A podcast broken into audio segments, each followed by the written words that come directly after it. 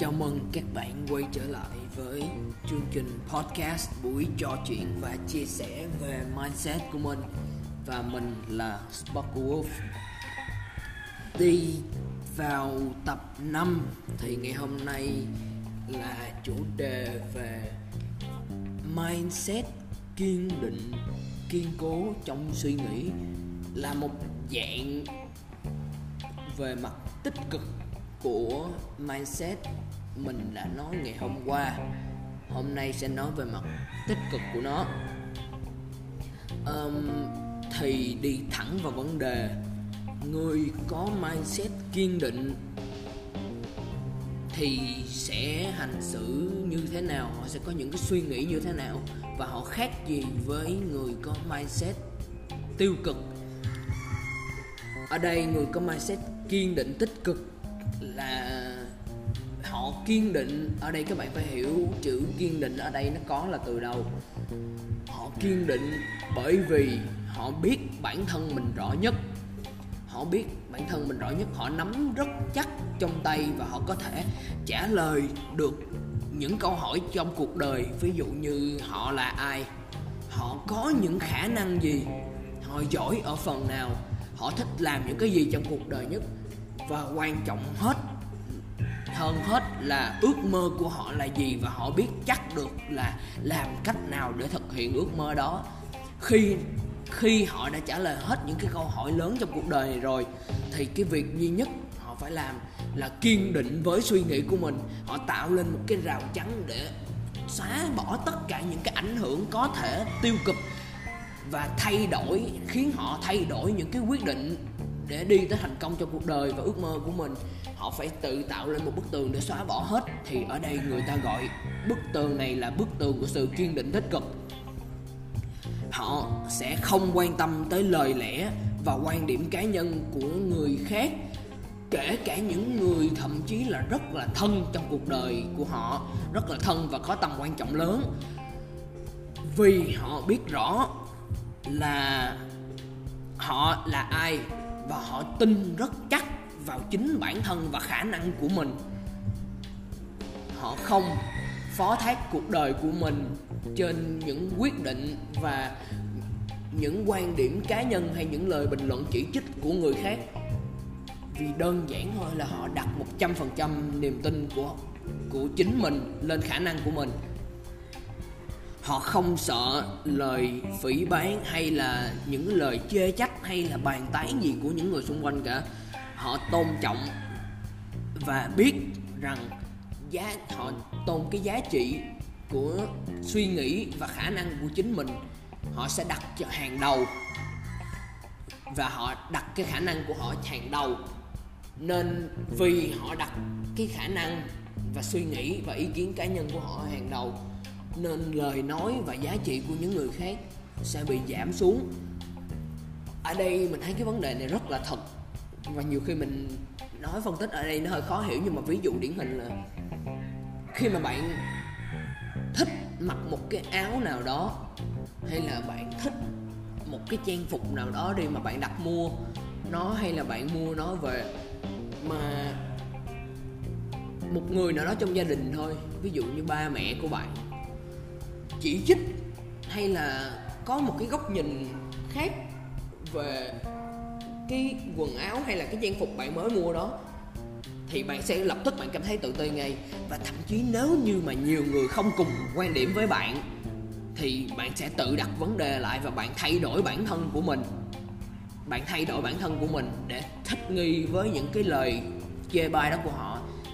Ở đây là một cái sự việc nó mang tầm quan trọng nhỏ thôi, nhưng mà sẽ như thế nào, bạn sẽ đặt câu hỏi là sẽ như thế nào nếu như mà ở đây là một cái quyết định liên quan tới cả về tương lai và cuộc sống của bạn thì sao. Ví dụ điển hình và đúng đắn nhất hiện giờ là như chọn việc chọn ngành nghề. Bạn không thể nào nghe theo ba mẹ của bạn hay là đi theo bạn của bạn suốt cuộc đời và chọn cái ngành nghề nào không hề liên quan tới sở thích cá nhân hay là cái khả năng của chính bản thân bạn. Ví dụ kỹ hơn nữa là như ngành làm bác sĩ. rất nhiều phụ huynh con ơi con nhỏ này sau này con làm bác sĩ đi, làm bác sĩ rất là giàu, làm bác sĩ kiếm được nhiều tiền. Nhưng mà mấy được bao nhiêu phụ huynh sẽ hỏi là à con con thích sau này con làm cái gì, và được bao nhiêu phụ huynh là sẽ cố ngồi dành thời gian tìm hiểu coi con mình có khả năng thật sự làm một cái gì giỏi, có khả năng trong lĩnh vực nào để giúp nó kiếm một cái công việc làm nào đó trong tương lai của nó, hay giúp nó tìm được sự thật của tương lai nó trên khả năng của nó. Đây là một vấn đề đặt ra cho rất rất nhiều người phụ huynh cho tới giới trẻ hiện nay đều mắc phải. Vì chính bản thân bạn, bạn coi giá trị lời nói và ý kiến của người khác hơn là giá trị của suy nghĩ và ý kiến của chính bạn. Đây là vấn đề mình nói ra thật sự là như một cái vấn đề rất là dễ, nhưng mà khó có ai nhận ra được sự thật và thay đổi bản thân mình. Vì hầu hết những người nhận ra được sự thật và thay đổi bản thân mình đều là những người có tư tưởng và sẽ thành công trong cuộc sống, vì họ thật sự rất là khác biệt và đó là sự thật. Vì họ tôn trọng sự thật và đi theo sự thật nên họ sẽ thành công. Hơn một cái nữa là mình phải không sợ thua. Mình không sợ thua và mình không sợ thất bại. Vì khi mình sợ thua và mình sợ thất bại là chính ở chỗ là mình đang đặt cái quan điểm của người khác. Mình sợ người khác chỉ trích mình, mình đặt quan điểm người khác, cái độ quan trọng của nó hơn là cái quan điểm cá nhân và cái điều mình muốn làm. Vì do đó bạn mới thất bại và bạn mới sợ thất bại như vậy. Nếu như bạn nhìn cái thất bại ở một tầm nhìn khác, đó là thất bại là một phần trong quá trình đi tới thành công của bạn, thì nó sẽ mở ra cho bạn một lối đi hoàn toàn khác và bạn sẽ thật sự thành công đó.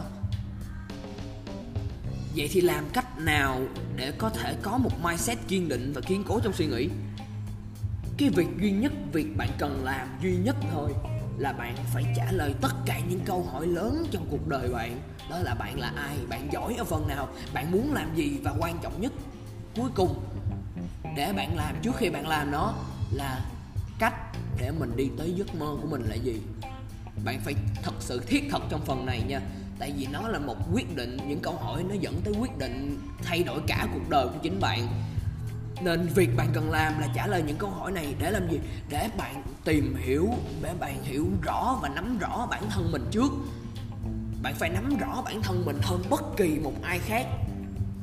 Vì nó là cuộc đời của bạn, vì đó là những thứ sẽ thay đổi chính tương lai và chính cuộc đời của bạn.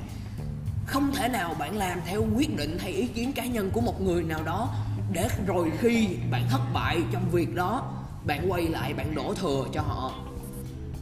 Thì khi đó họ đâu có nhận trách nhiệm.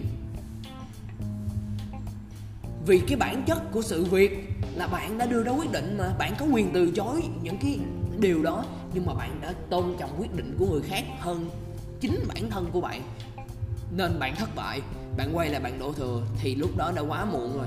Bạn sẽ dành cả quãng đời hay là cả một thời gian dài dằng dặc để hối tiếc về những quyết định đó.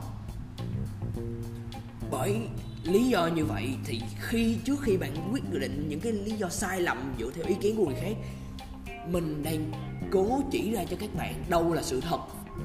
Và các bạn nên tiếp nhận những cái này với một trăm phần trăm độ kiến thức và độ tìm hiểu của các bạn, để các bạn có thể cường, cường độ hóa nó lên và biến nó thành thành công riêng cho các bạn. Các bạn phải hiểu rõ bản thân trước, hiểu rõ bản thân nhất. Mặc kệ những lời khen chê và những ý kiến cá nhân đi, vì bạn không, những cái thứ đó nó không quyết định cuộc đời của bạn, nó không quyết định bạn là ai, nó không quyết định bạn sẽ đi về đâu. Chính bạn, những quyết định của bạn mới tạo lên điều đó. Nên cái chìa khóa cuối cùng và cái mấu chốt cuối cùng là bạn phải quyết định bản thân là ai, bạn sẽ biết bản thân là ai. Bạn phải yêu những việc bạn sẽ làm, bạn đang làm. Bạn đang làm và bạn sẽ làm. Bạn bỏ hết tất cả thời gian và thái độ của bạn vào trong đó, bạn đầu tư vào trong đó để rồi bạn sẽ gặt được hạnh phúc của cuộc đời bạn. Và đó là điểm kết thúc của buổi podcast ngày hôm nay. Cảm ơn các bạn rất nhiều đã lắng nghe. Và tất cả những câu hỏi hay góp ý mình sẽ nhận ở phần email mình có để trong phần miêu tả của podcast này. Hy vọng các bạn trước khi rời khỏi buổi podcast này, xin các bạn hãy chia sẻ cái thông điệp này đến với nhiều nhiều người khác nữa để người ta có thể tiếp nhận được sự thật và thay đổi cuộc sống nhé.